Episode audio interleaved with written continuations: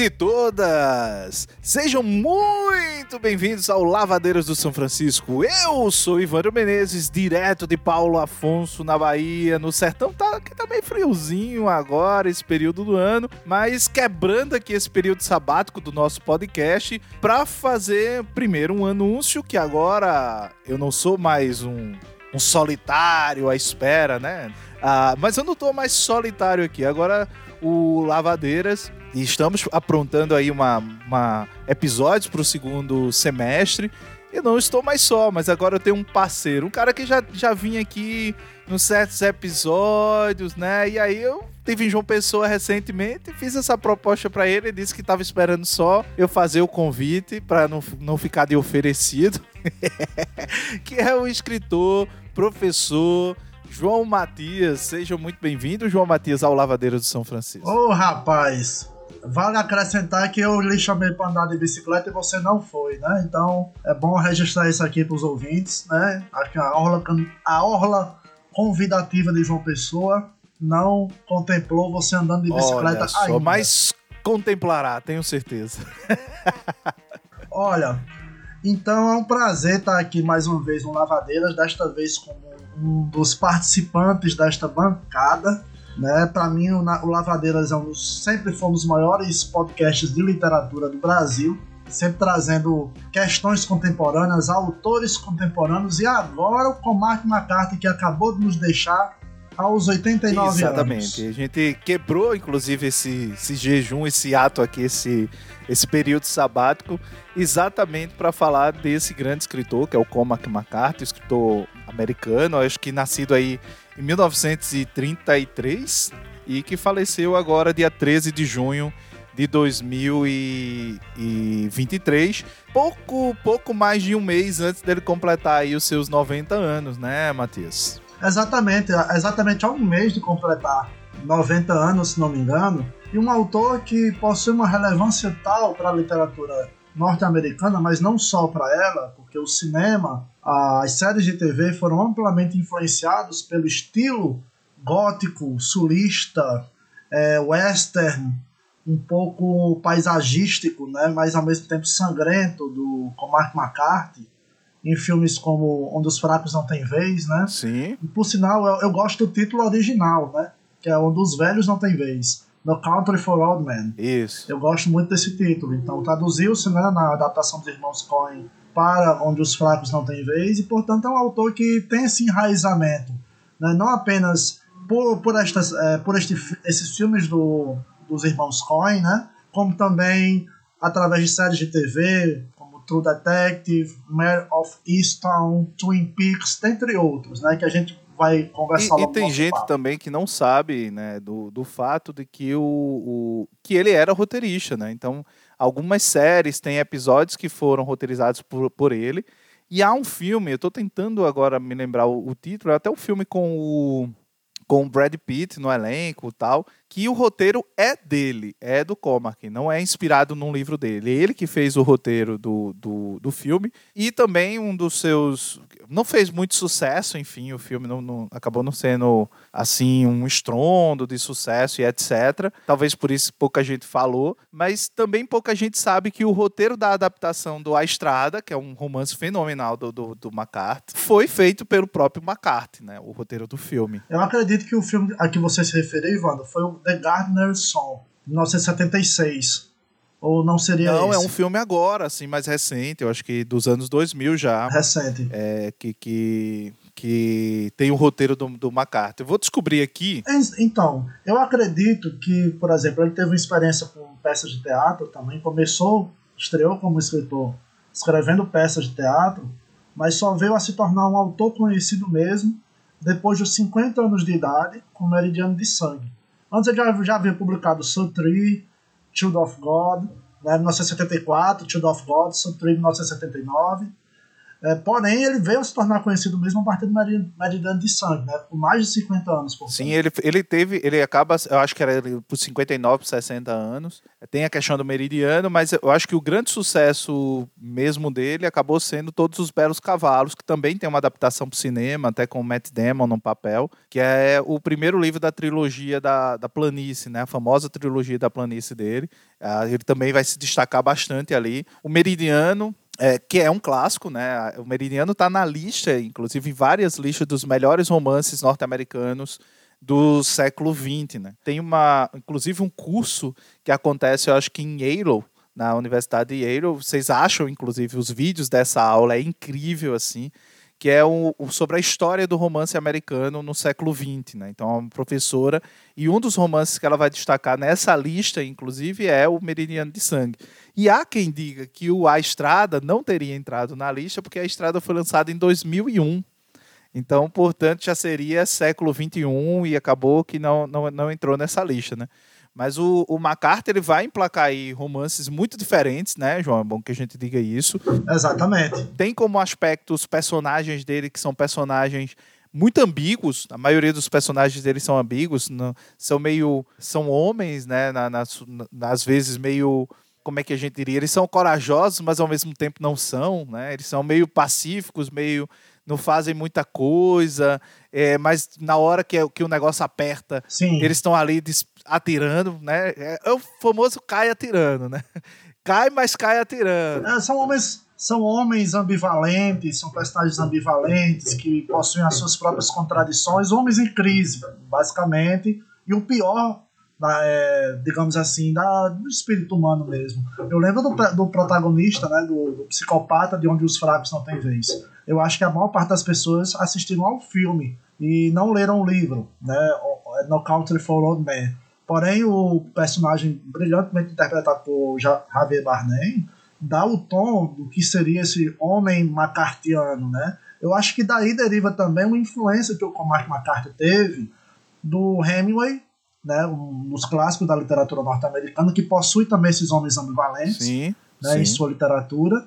E, claro, os autores do Southern Gothic, que seria o gótico sulista norte-americano, né? Uma Principalmente o Faulkner, né? O Faulkner, né? Que teve uma ampla influência sobre o Southern Gothic. A Flannery O'Connor, o Cassius McCullers, né? Então, no que se basearia o Southern Gothic, o gótico sulista norte-americano? Se basearia na criação de um, person de um ambiente, de um ambiente meio noir, né? Centrado no sertão dos Estados Unidos, se é que a gente pode chamar assim, no, no, nos interiores dos Estados Unidos, com personagens ambivalentes, com atmosfera tenebrosa, com atmosfera um tanto quanto suja, né, de, geralmente de investigação ou, ou, de contradições aparentes do ser humano, em, seus, sua ambivalência entre maldade e, e bondade, ou então traços de até uma comédia uma tragicomédia, né? Como, como, seria, por exemplo, a comédia de erros dos irmãos Coen. Sim. Eu acho que até hoje os, os irmãos Coen, né? E aqueles que eles influenciam. Eu acho que bebem da influência dele, né? Bebem totalmente da influência dele. Eu não sei se você assistiu Três Anúncios para um Crime. Perfeito. Um é... Lembra os livros dele, diga-se de passagem. Lembra total, lembra total.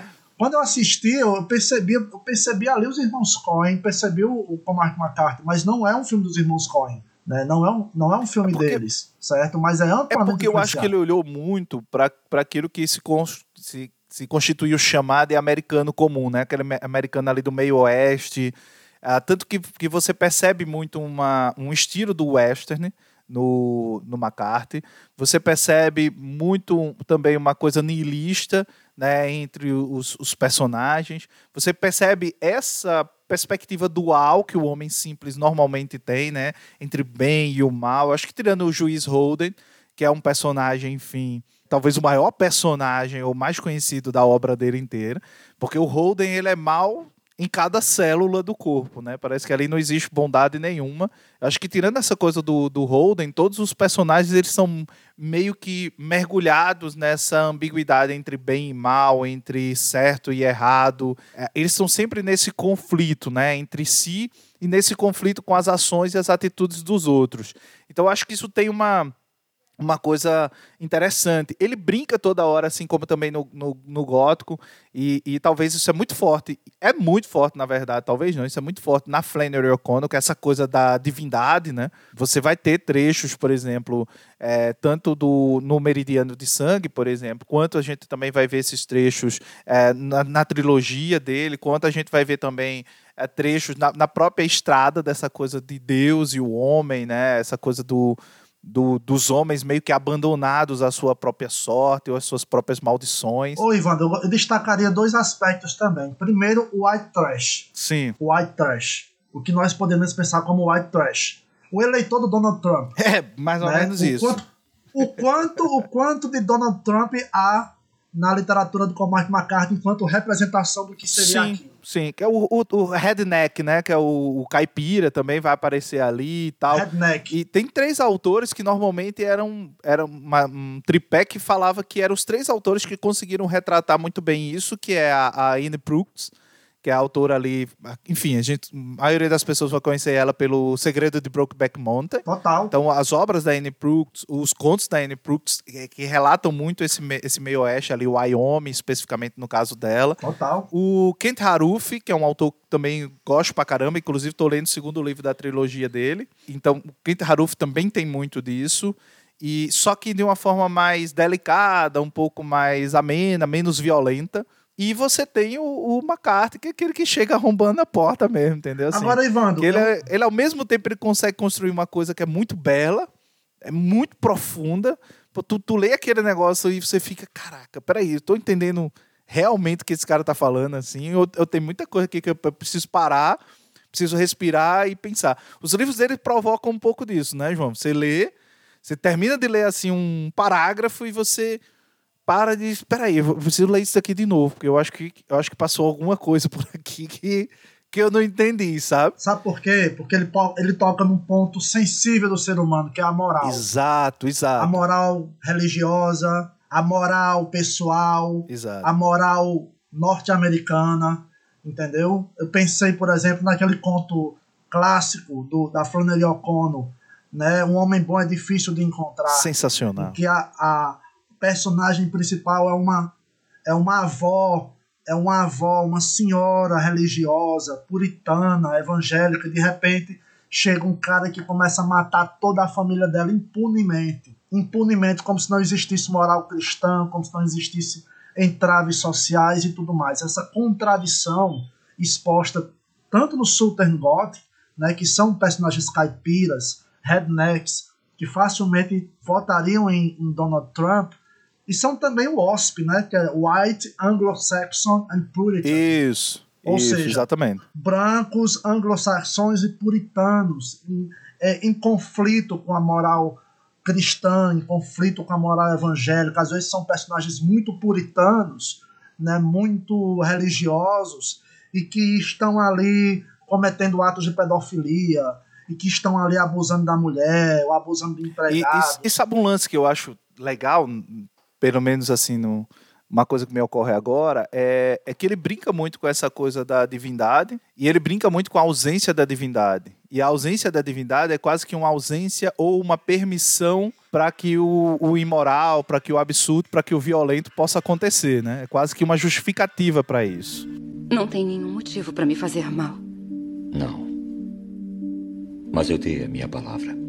Pois é, rapaz, eu fiquei aqui pensando o quanto de, de Cormac McCarthy esteve presente, por exemplo, em The Last of Us. Eu não sei se você assistiu The Last of Us, mas tem um episódio em The Last of Us é, da série recentemente lançada, que é o episódio do pastor, do pastor protestante que convida a Ellie a se juntar a ele, mas ele é um pastor, mas ao mesmo tempo pedófilo, entendeu? Então tem aquele conflito, ele, ele cuida de uma comunidade evangélica em pleno apocalipse, um apocalipse zumbi, né? Pode-se pensar assim, The Last of Us. Uma comunidade cristã, na verdade, não necessariamente evangélica, puritana, mas ele, ao mesmo tempo ele concentra em torno de, do personagem as contradições inerentes ao ser humano e a, a, essa, a essa moral que pode ser questionada, mas ao mesmo tempo é vendida como moeda de troca.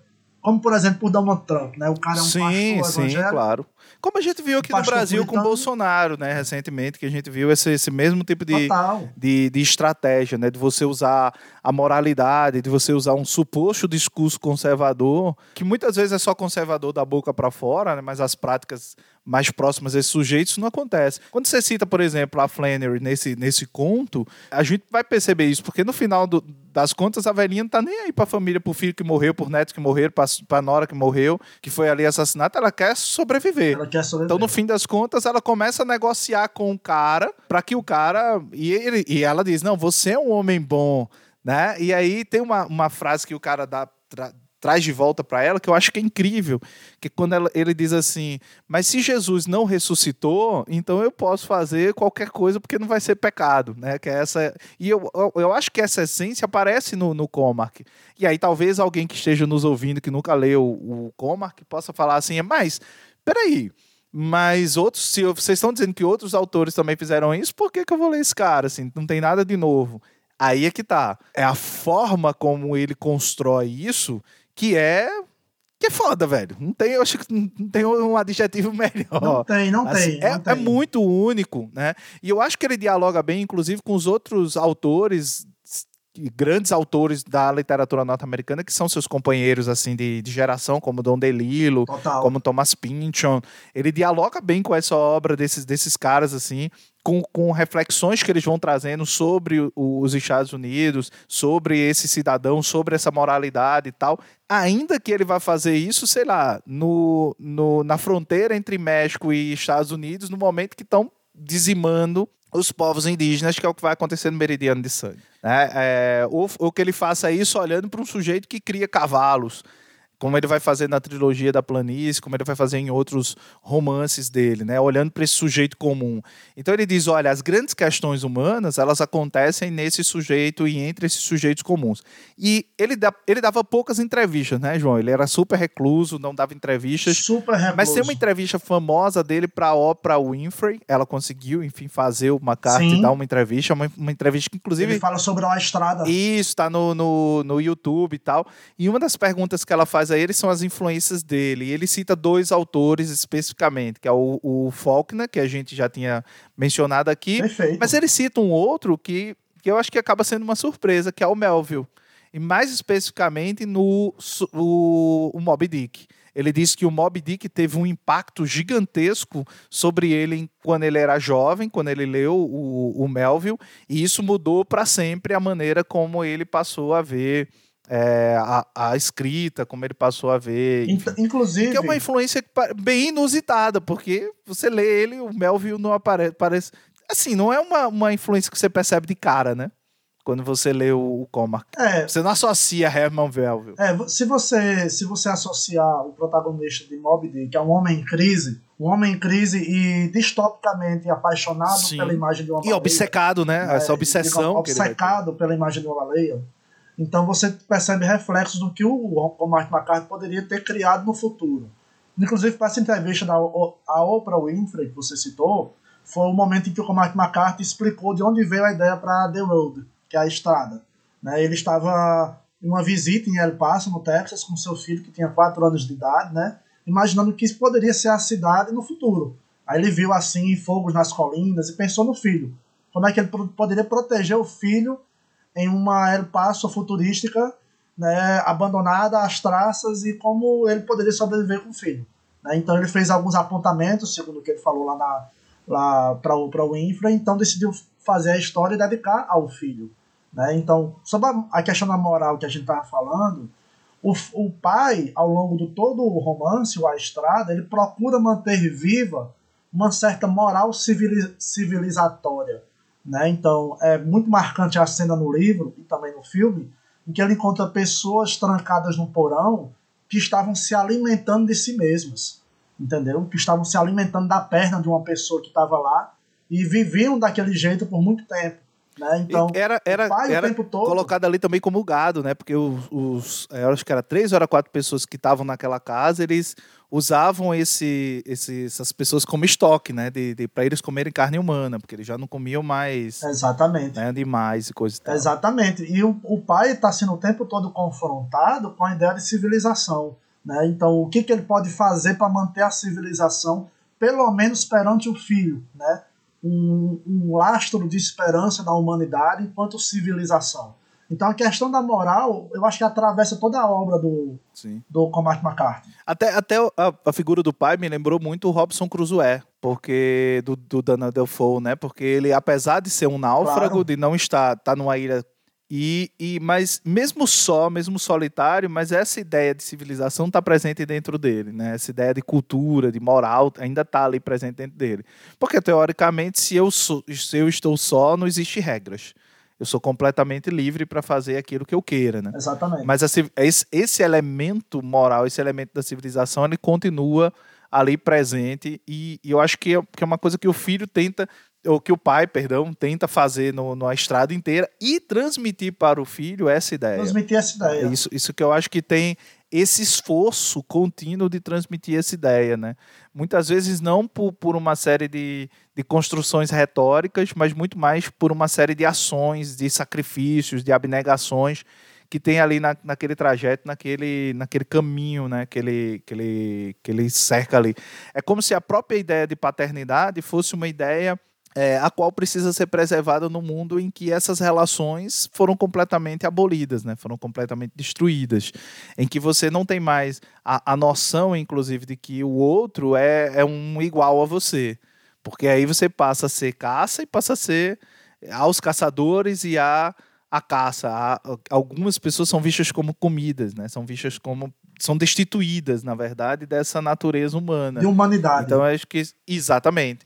Então, eu acho que isso é muito é muito brutal. E, e eu acho que o McCarthy consegue fazer uma coisa na estrada, velho, que, que eu acho incrível, porque toda distopia que você vê existe uma estrutura existe uma estrutura que, na, na maioria das vezes, é uma estrutura de ordem, é uma estrutura, inclusive, conservadora, né? que é essa ideia de que eu tenho um Estado forte e esse Estado é opressor. Praticamente todas as distopias, se a gente tomar inclusive as três distopias clássicas, né? o 1984, Fahrenheit e o, o lá do, do Huxley, o Admirável Mundo Novo, a gente vai ver essa presença muito forte é, de, um, de um Estado, de um Estado autoritário, de uma autoridade que cerca ali. E na estrada, isso não existe a única coisa que existe no mundo é o caos. É, teoricamente é a desordem. Né? Não, é, não é um excesso de ordem. Eu acho que isso quebra, velho, com praticamente tudo que a gente imagina de uma distopia. Não sei se você concorda comigo. Eu, eu, concordo, concordo. Só que é, eu acrescentaria que a distopia ela está entre a anomia absoluta, que é o caso da estrada, o que é a anomia, a ausência de regras. Exato, exato. A ausência de normas. Dá ausência de Estado, a total ausência do Estado. Durkheim, beijo pra disto... você, Durkheim. Durkheim, beijo pra você, exatamente. Eu pensei em Durkheim. É porque lá na tipologia dos suicídios de Durkheim, você tem um suicídio anômico, que é o suicídio, digamos assim, é, da ausência de normas, né, que, o indivíduo a suicidado devido a essa ausência de normas. E tem o outro, o outro lado, que é o excesso de normas. Isso. Então são, são as duas coisas, a anomia, a ausência de Estado, e a outra ponta que é o excesso de Estado. Tipo 1984, o Admirável Mundo Novo. Exato. É outro exato. tipo de distopia. Exato. Então você tem dois padrões de distopia. Um da ausência absoluta do Estado e outro do excesso de Estado. Né? Então acho que a, a, e vamos, não vamos esquecer que o, o Mark McCarthy é um autor americano. E a, os autores americanos, e deu para perceber muito, isso muito bem na recente entrevista do Jonathan Frazen ao Roda Viva, eles são muito imbuídos no sentimento americano. Né? Quando alguém, alguém me veio perguntar o que é que tu, o que, que tu achou da entrevista do Jonathan Fraser, aí eu respondia Too American, ou seja, muito americano. entendeu? Porque, cara, esses caras eles realmente acreditam nos Estados Unidos como o centro do universo, pô.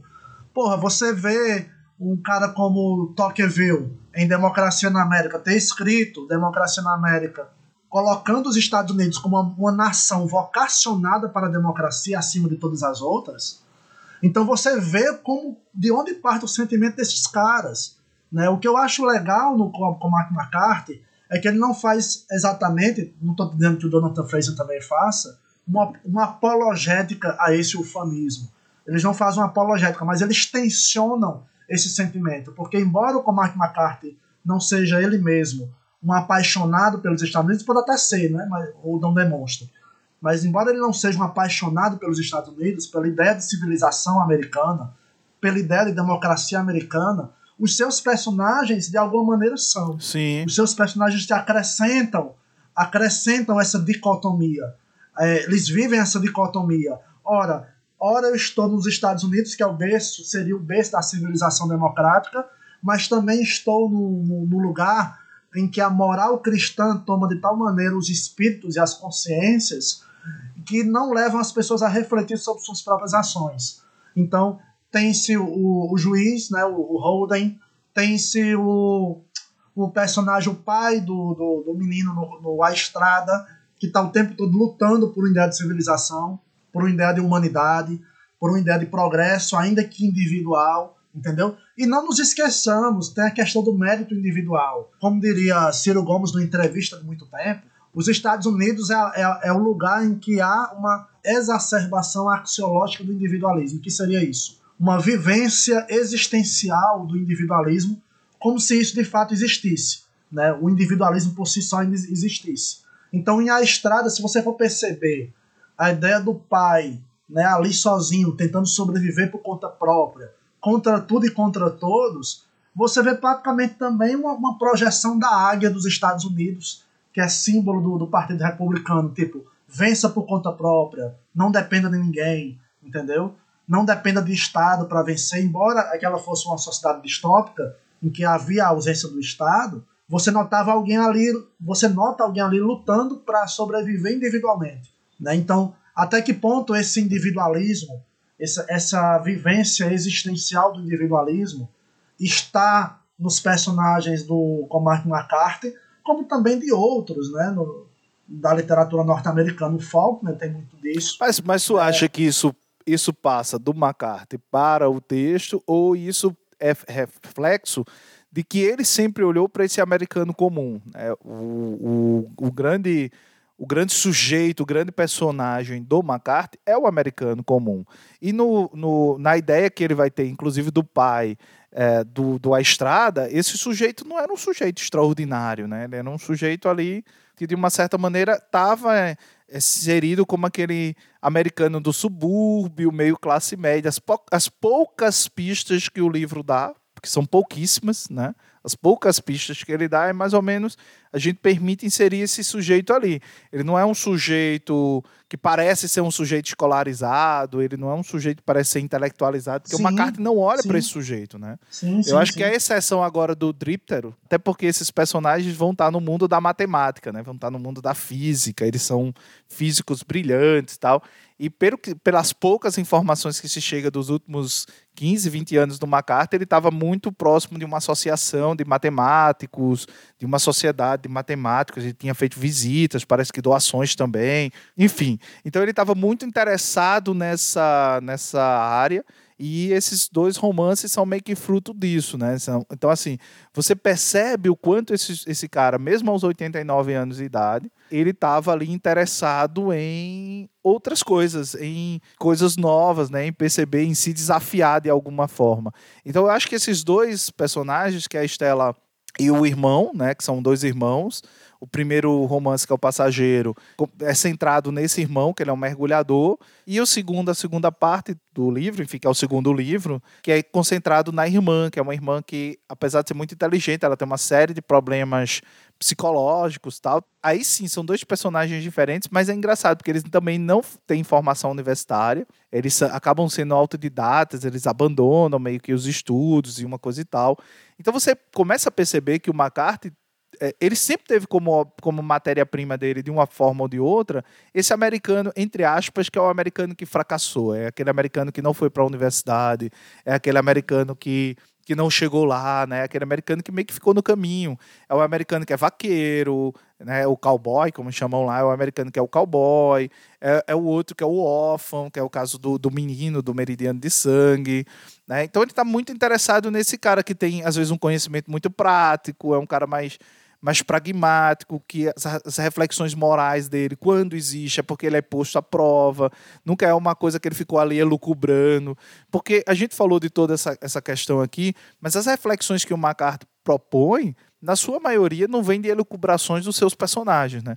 Os, os diálogos são sensacionais, João. Os diálogos deles são incríveis. Total, assim, total. Porque são extremamente lacônicos, né?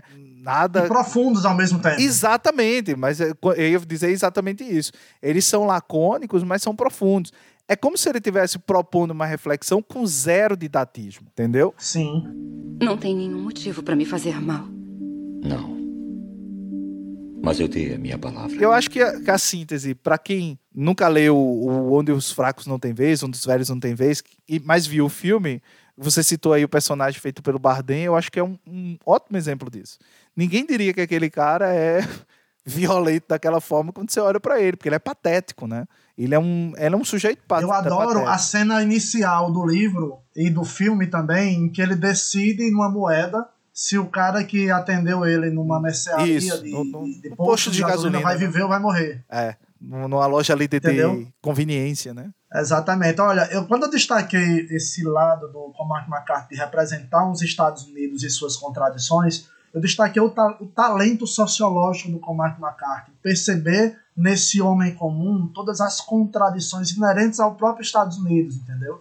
Aquela que se diz a pátria do progresso e da civilização e da democracia, concentrar em torno de si personagens envoltos dessa moral cristã que ao mesmo tempo é ilibada, mas também pode ser uma moral cristã questionada nas atitudes é, contraditórias, nas atitudes errantes destes mesmos personagens. Então, tá ali o americano comum, né, do, no A Estrada, no Meridiano de Sangue, entendeu? Mas também tá as contradições, né? Tá ali os gestos de bondade das pessoas más e tá ali também o gesto de maldade das pessoas muito boas. Então, eu acho que um outro ponto bom da prosa do Cormac McCarthy é a ambientação. Eu sou apaixonado pela descrição de espaços, pela descrição do ambiente. E eu vejo esse ambiente, como eu falei no início, em séries como True Detective, acima de tudo, True Detective. Vejo em Mare of Easttown, recentemente né, lançada.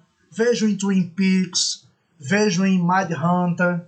Esse ambiente do interior, o interiorzão, como a gente conhece, né, que, em que as casas, lá nos Estados Unidos, é mais, mais comum, né? Tem uma casa aqui e outra casa está a quilômetros de distância. Entendeu? E, e entre uma casa e outra pode acontecer muita coisa. Pode acontecer de haver uma seita né, satânica que sacrifique crianças, como é o caso de True Detective. Pode haver crimes escabrosos, como é o caso de Mare of Easttown. Pode haver um cenário completamente distópico, engendrado pela bomba atômica, como é o caso de Twin Peaks.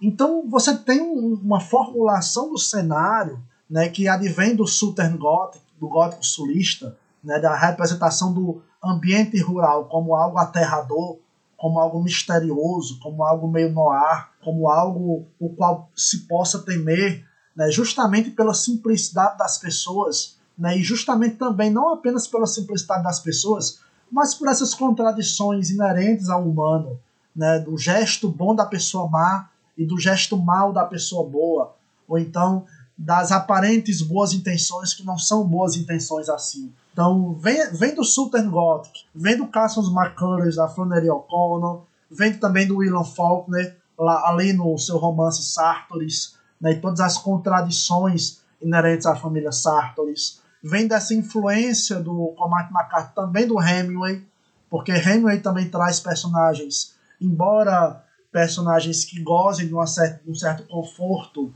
material, mas são personagens também envoltos de suas contradições humanas, né, das suas ambivalências, sempre um personagem querendo fazer o certo quando a sociedade estaria errada ou indo na direção errada, mas ao mesmo tempo são pessoas que cometem também seus atos de maldade. E tanto Hemingway quanto Cormac McCarthy representam um americano típico, né? Este este que seria hoje, nós estaremos projetando hoje, que seria esse possível potencial eleitor do Donald Trump. Né? O redneck, o wasp, o que seria o white trash, né? uma pessoa que não tem formação universitária e que muitas vezes discrimina quem tem formação universitária. Né? Então a gente, tá, a gente sabe o que é isso aqui no Brasil, né, Ivan? Oh, e como? A gente sabe. Não tem nenhum motivo para me fazer mal. Não. Mas eu dei a minha palavra. Mas, João, queria aproveitar que tu, tu falou dessa questão do, dessa influência dele sobre a TV, né, sobre certas obras. E aí eu queria destacar também um pouquinho de um lado do McCarthy que as pessoas conhecem pouco, né, que é o lado é, roteirista, né. E então ele em 1979, tu já citou The Gardener's Son, que foi um filme que foi feito para TV, foi exibido ali no, num canal de TV americano, no, no PBS. Ele escreveu The Sunset Limit, que é uma peça dele, ele, então ele adaptou a peça para um telefilme que vai ser dirigido ali pelo Tom Lee Jones, que fez, fazia parte do elenco do, de Onde os Fracos Não Tem Vez, né? Que é o xerife ali e tal, pelo HBO. Ia ser também no canal. E estreou o filme também, que ele vendeu o roteiro ali em 2016, que é o Conselheiro do, do, do Crime, que é um filme aí de 2013, eu acho. 2013, é isso mesmo. Com um filme com a Penelope Cruz, com o, o Michael Fassbender, com Javier Bardem também, com a, com a Natalie Dormer, com o Brad Pitt, enfim, tem um elenco bem estrelado, assim, mas que o filme acabou não tendo ali tanto sucesso, né? Então a gente tem aí Sim. essas incursões dele pelo, pelo roteiro. Uh, tem, tem essa curiosidade que ele escreveu, né, que eu já citei aqui, que ele escreveu o Onde Fracos Não Tem Vez como um roteiro para um filme. E aí o desencorajaram, disseram que ele nunca conseguiria vender aquilo, ou que não seria um filme bom. E aí ele resolveu fazer, transformar a história de um roteiro em um romance e acabou virando talvez o filme mais bem sucedido das adaptações dele, né? E eu já soube assim que reza, uma, reza a lenda que já tentaram, já quiseram adaptar o Meridiano de Sangue, mas que nunca conseguiram dar, na verdade, assim, que é um, um livro muito difícil de adaptar exatamente por conta da, da profundidade, por conta de uma série de detalhes que o romance tem, mas que já tentariam ter, ter feito essa adaptação. Que diga-se de passagem, se for para adaptar mal o Meridiano de Sangue, é melhor não adaptar, né? Igual as adaptações que fizeram do Folk, né? Que são todas horríveis. É, inclusive o, o Som e a Fúria, que foi adaptado ali pelo James Franco, que foi ele que comprou os direitos e tal, que é horrível. Enfim, então é melhor. é até melhor que. que, que Rapaz, tem filme que às vezes é melhor do que o livro. Tem. Tem filme tem, que é melhor que o livro. Tem. Mas também tem, tem filme que, pelo amor de Deus, né? É, tem, tem filme que é uma ofensa ao livro. É, exatamente. Veja só, eu não vi o filme A Estrada, não vi. Mas assim, como eu li o livro, eu lembro que eu li o livro, eu devorei em dois dias, e me deixou muito mal. Eu acho que eu não teria coragem de ver o filme. Entre o filme e o livro, eu confesso que nesse. Eu prefiro o livro, sabe? Eu acho que a, a sensação que o livro te dá ela é muito mais potente é, do que o que o filme consegue fazer. E obviamente que a adaptação para o cinema, algumas coisas precisam ser enxugadas, né? Ficam um pouco mais, mais rápidas. Mas eu acho que, que é um bom filme. Inclusive o roteiro é do, do próprio Comark, né? É ele quem fez o roteiro sim, do filme. Sim. Assim. Então, é, sim, ele, sim, mesmo que adaptou a obra, então acho que é, ficou legal, eu, eu gostei. Mas entre os dois produtos, obviamente, eu não gosto muito de fazer essa comparação entre livro e filme, porque eu acho que são duas linguagens distintas e, naturalmente, elas vão ter suas limitações, enfim. Mas eu, eu ainda fico muito com o filme, ou com o livro, mas é um filme também, é um baita filme. Já esse outro filme, esses outros filmes de tele-tv tal que ele fez, esse que saiu pela HBO, esse que saiu uh, o The Garden Sun, não, nunca assisti. E o Conselheiro do Crime também não. Também não. Que é, aí o Conselheiro do, do Crime é um roteiro original do Comark.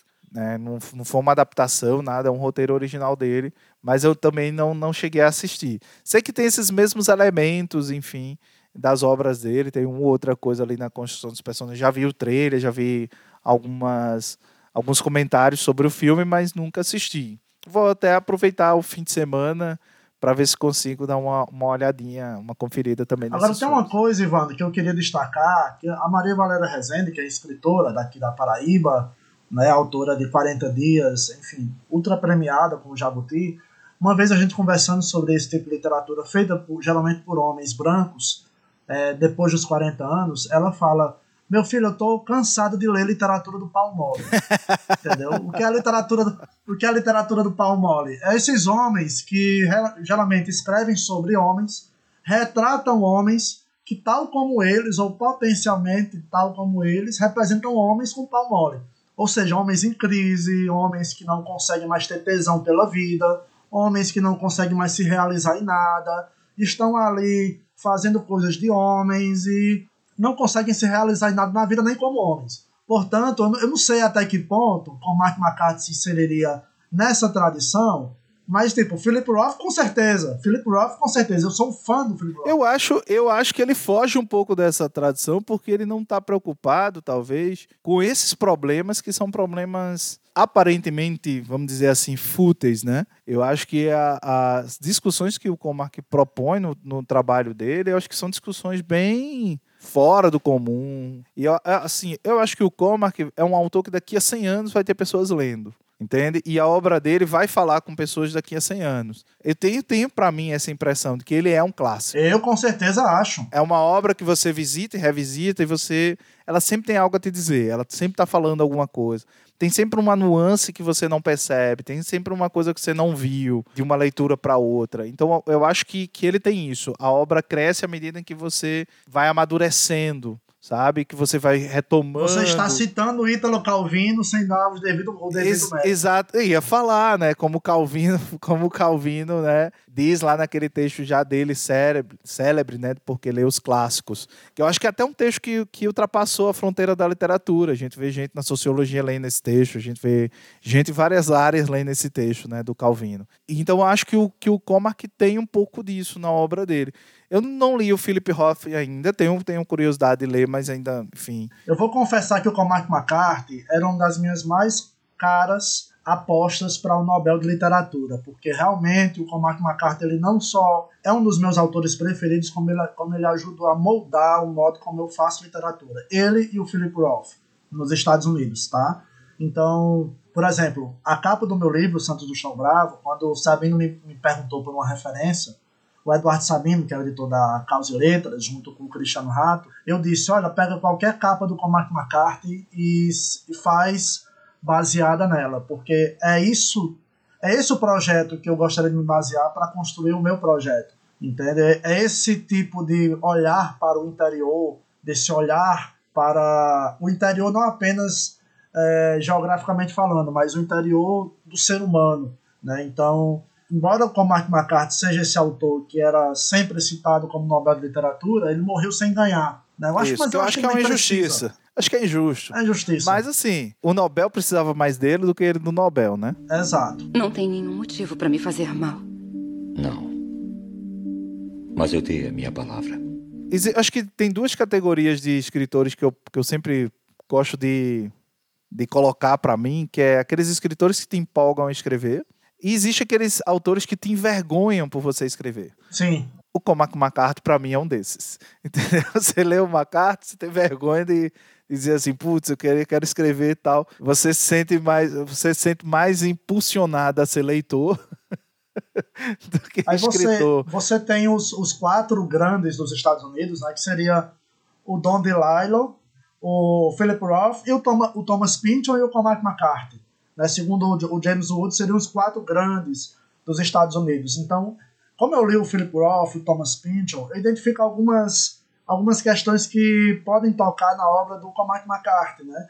Essa ambientação dos Estados Unidos como uma, uma, promessa de progresso de civilização que não, ora não se realiza, mas também ora também apresenta suas contradições nos personagens de ambos. No caso Philip Roth, a herança judia, né? Então não, é, não é apenas não é apenas os personagens né, comuns dos Estados Unidos, assim, ou pelo menos tidos como comuns por eles, mas também uma, uma verve judaica dentro da literatura do Philip Roth.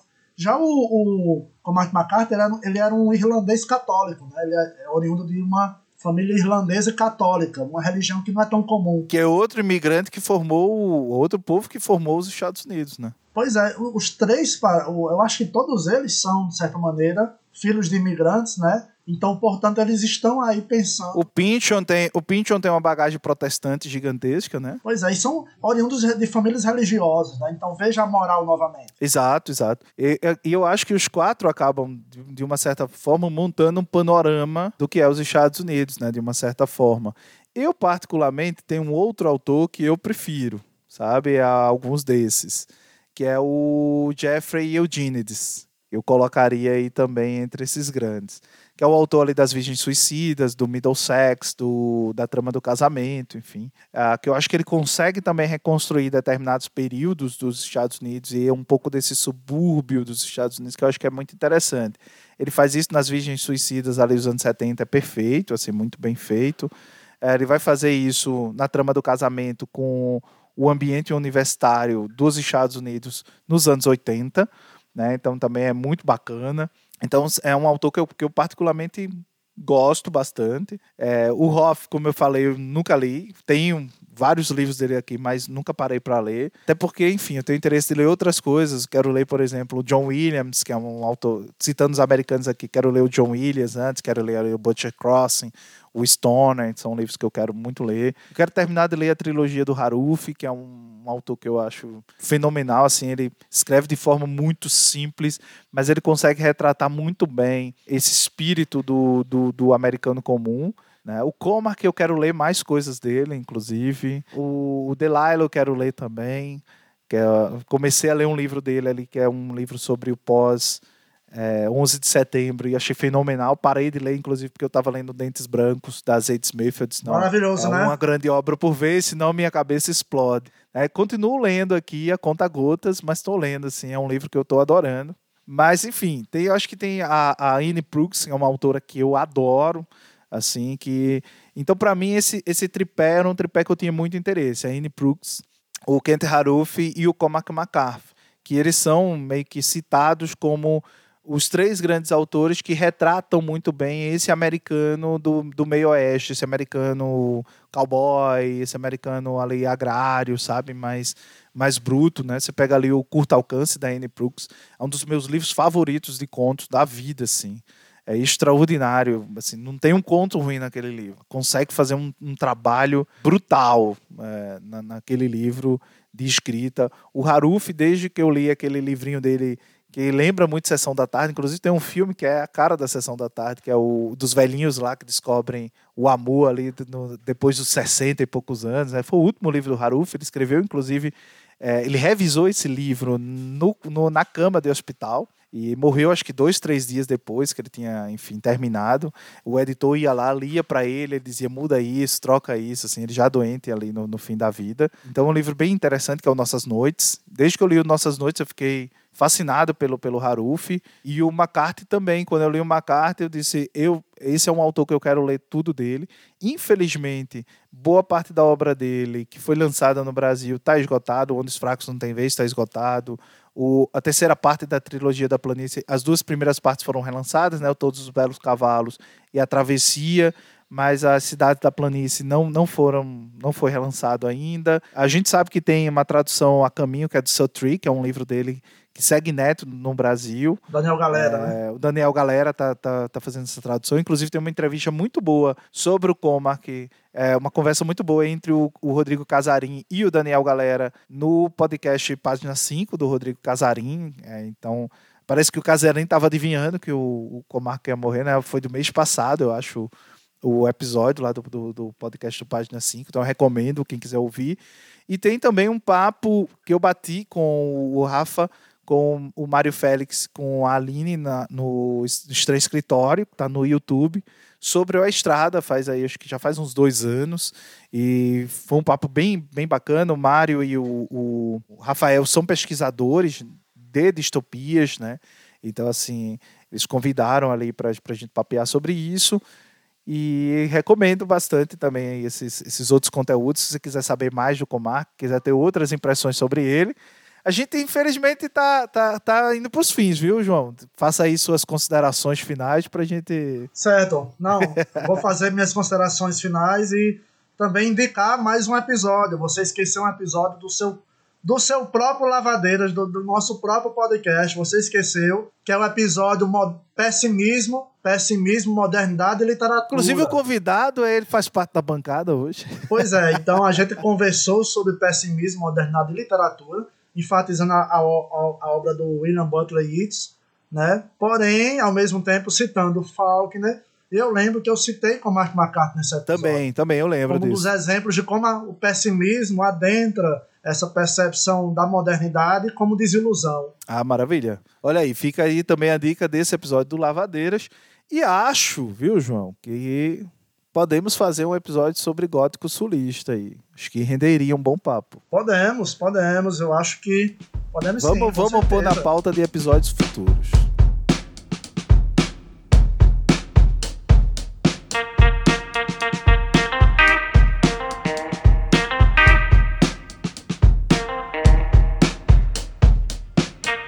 Você que chegou até aqui, que nos ouviu aqui no Lavadeiras, o nosso muito obrigado. Você já sabe, tem uma seção de comentários, se você estiver ouvindo pelo Spotify, tem também um espaço para comentários lá no nosso Instagram. Manda pra gente o seu feedback, diz o que, que você achou, diz se você já leu o Comarque, se não leu, qual é a obra que você indica. Enfim, fique super à vontade para dizer se gostou, se não gostou. E aí também já sabe, não esquece de nos classificar em todos os podcasts agregadores, enfim, tudo que tiver lugar que dá para dar cinco estrelinhas, então enfia sete estrelinhas lá que a gente vai ficar super contente. Se você gostou desse episódio, você já sabe, compartilha com todo mundo que você gosta, com os amigos, com a namorada, é, com o gato, com o pet, enfim, mas faz com que esse podcast chegue a mais pessoas. Se não curtiu, abre a tua lista de desafetos, a tua listinha ali de inimigos e manda para eles, não tem problema. O importante é que mais pessoas possam ouvir esse episódio e o Lavadeiras possa chegar a mais e mais pessoas. Nosso muito obrigado. Saindo do período sabático, né, João Matias? Temos aí. Exatamente, voltando depois de um tempo. Já estamos aí com uma agenda de gravações de novos episódios, então fica nos aguardando que vai vir mais coisas. Mês de julho. Boas novidades. Mês de julho Boas a gente novidades. tá de volta aí com mais um episódio. A todos vocês, o meu beijo grande e tchau, tchau. Dá tchau aí. Tchau, tchau, pessoal. Até a próxima.